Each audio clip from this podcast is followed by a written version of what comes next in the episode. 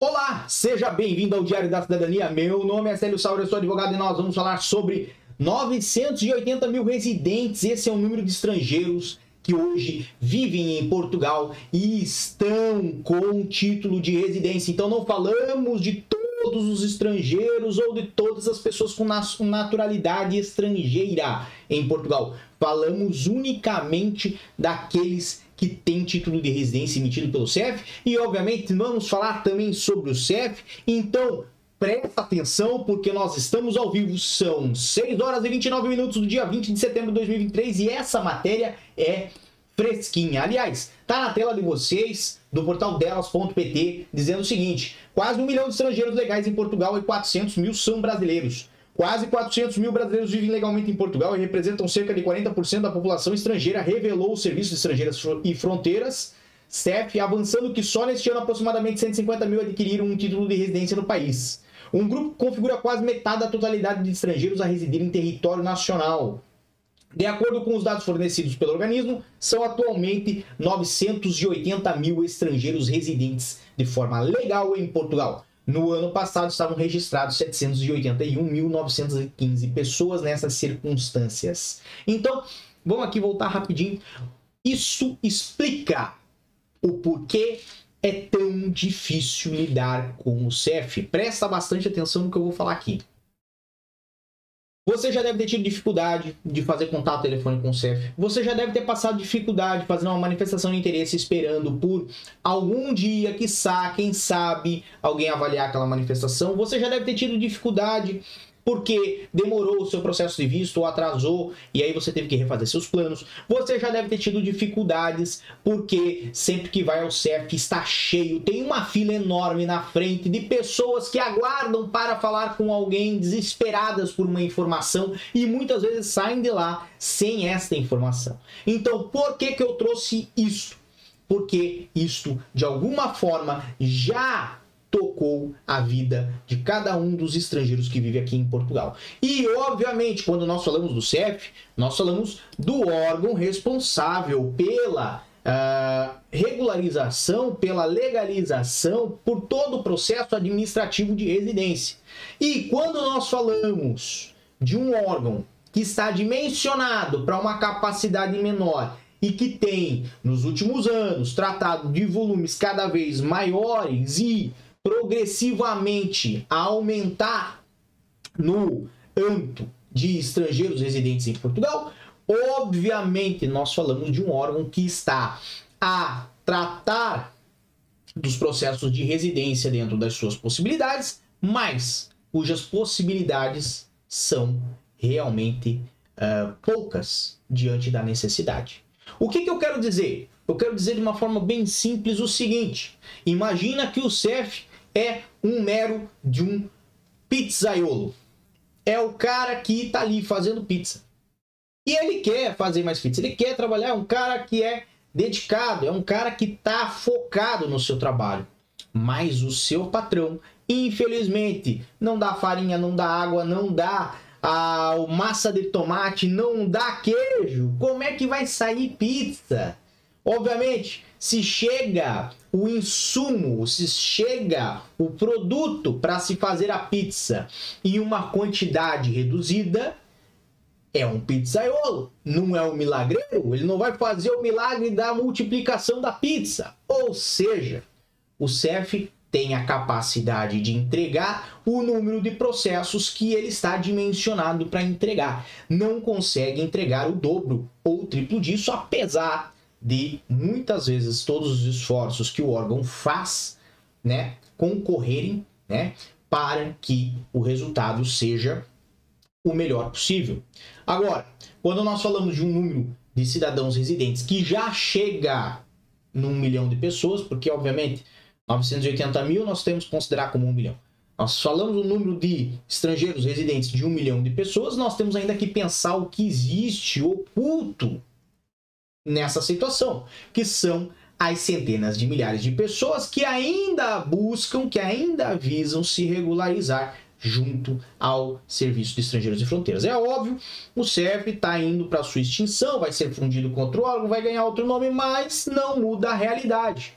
A realidade é, faltam condições financeiras, humanas e tecnológicas para que a situação fique boa, tá? Não tô nem falando perfeita, não tô nem falando ideal, tô falando boa, tô falando de média, tô falando razoável, certo? E dessa forma, obviamente, quando nós vemos um número tão expressivo de pessoas como 980 mil, praticamente um milhão, nós entendemos por que, que o CEF tem dificuldades em tratar de todos esses processos. Obviamente, essa matéria também veio aí no 24.safo.pt, também veio no expresso.pt, tudo isso datado de hoje. Agora, vamos ao que interessa. Sabe quantos trabalhadores estrangeiros descontam atualmente para a Segurança Social em Portugal e que nacionalidades se destacam?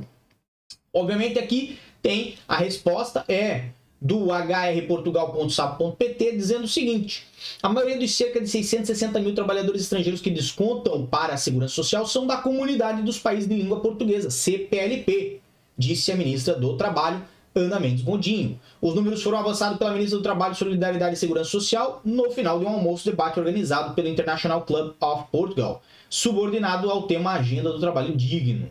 Obviamente, é de interesse de Portugal atrair a mão de obra estrangeira, até porque a mão de obra estrangeira ocupa muitas vezes um espaço que é deixado pela mão de obra nacional. E nós já vamos falar sobre isso. Mas o ponto principal é o seguinte: se hoje nós temos 660 mil trabalhadores estrangeiros a descontar para a Segurança Social, basicamente, pela diferença dos valores avançados na outra reportagem, temos aí 320 mil que não se encaixam como né, trabalhadores. Podem ser trabalhadores que não estão a descontar? Pode, pode ser. Mas também vamos ter aí as crianças, vamos ter aí os idosos, vamos ter aí né, pessoas que muitas vezes vieram aqui se reunir com seus familiares, mas que não exercem uma atividade remunerada. Então nós temos que levar em consideração que de um número expressivo de estrangeiros legalmente residentes em Portugal hoje, de 980 mil cidadãos, 660 estão a contribuir com o país. E por que, que eu trago essa informação? Porque se estão a contribuir com o país, estão a contribuir com o caixa do país. E se estão a contribuir com o caixa do país, obviamente, é de grande relevância para o governo que essas pessoas estejam regulares, estejam, né? Uh, vamos usar uma palavra, eu não gosto dessa palavra, mas tudo bem catalogadas como a base de dados do governo o mais rápido possível. Por quê? Porque se você é um governante, você tem que conhecer quem são as pessoas que você governa, sejam elas nacionais ou estrangeiras.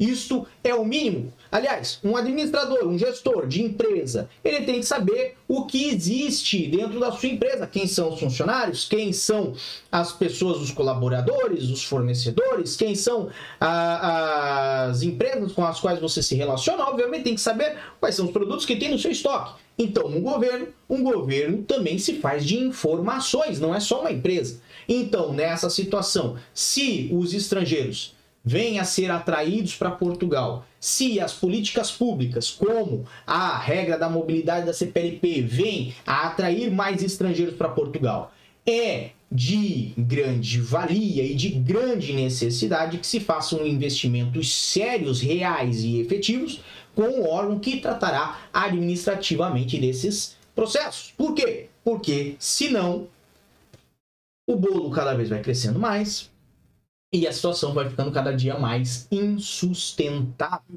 Justamente por quê? Porque carece de investimento e carece de estrutura para poder dar a, e ter capacidade de tratar de toda a necessidade, ou seja, de toda a vazão desses processos. Obviamente, quando nós falamos de quase um milhão de estrangeiros a viver em Portugal, nós temos que ter, obviamente, aí a, a felicidade, né? De saber e de encarar como positivo que essas 980 mil pessoas persistiram aqui em Portugal, trataram da sua regulamentação de forma idônea aqui em Portugal e estão a contribuir com a sociedade. Agora, o que, que é relevante? Presta atenção nisso aqui que diz fiscalista a Rádio Renascença, essa matéria também é de hoje e faz muito sentido, até porque tem relação aí com o que vai ser tratado no parlamento português. Em Portugal, paga-se demais para trabalhar, diz fiscalista. O fiscalista Tiago Caiado Guerreiro não acredita que os partidos venham a baixar os impostos, apesar da elevada carga fiscal.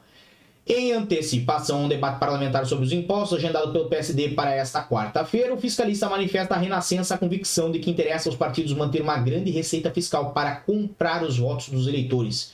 Os partidos não têm tendência a baixar os impostos porque, ao terem dinheiro no lado deles, podem distribuí-lo para comprar votos. Caiado Guerreiro considera que os portugueses são pouco sensíveis em matéria fiscal porque há pouca transparência de informação dos impostos que eles pagam.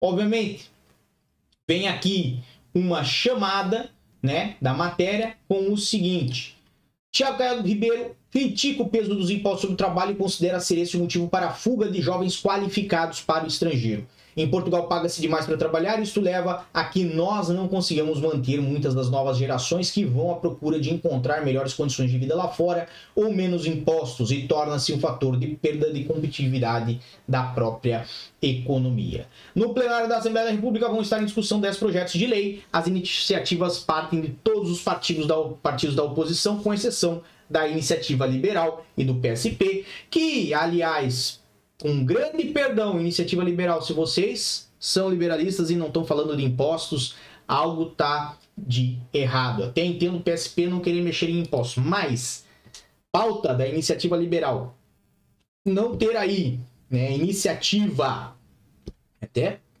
pegou mal agora, né?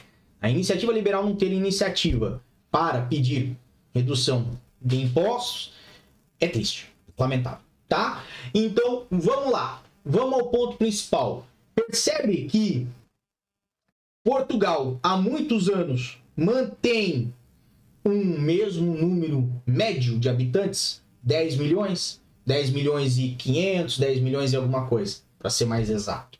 ok? Portugal está perdendo muitos dos seus porque eles emigram, vão para fora do país em busca de melhores condições.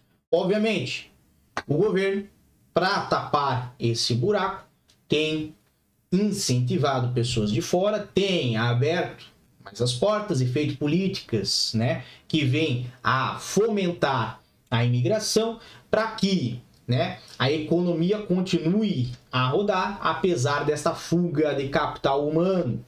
E as pessoas, obviamente, saem por uma porta e outras entram por outra, ok? Não estou aqui para julgar ninguém, cada um faz o que considerar melhor e mais valioso da sua vida, certo? As pessoas são livres.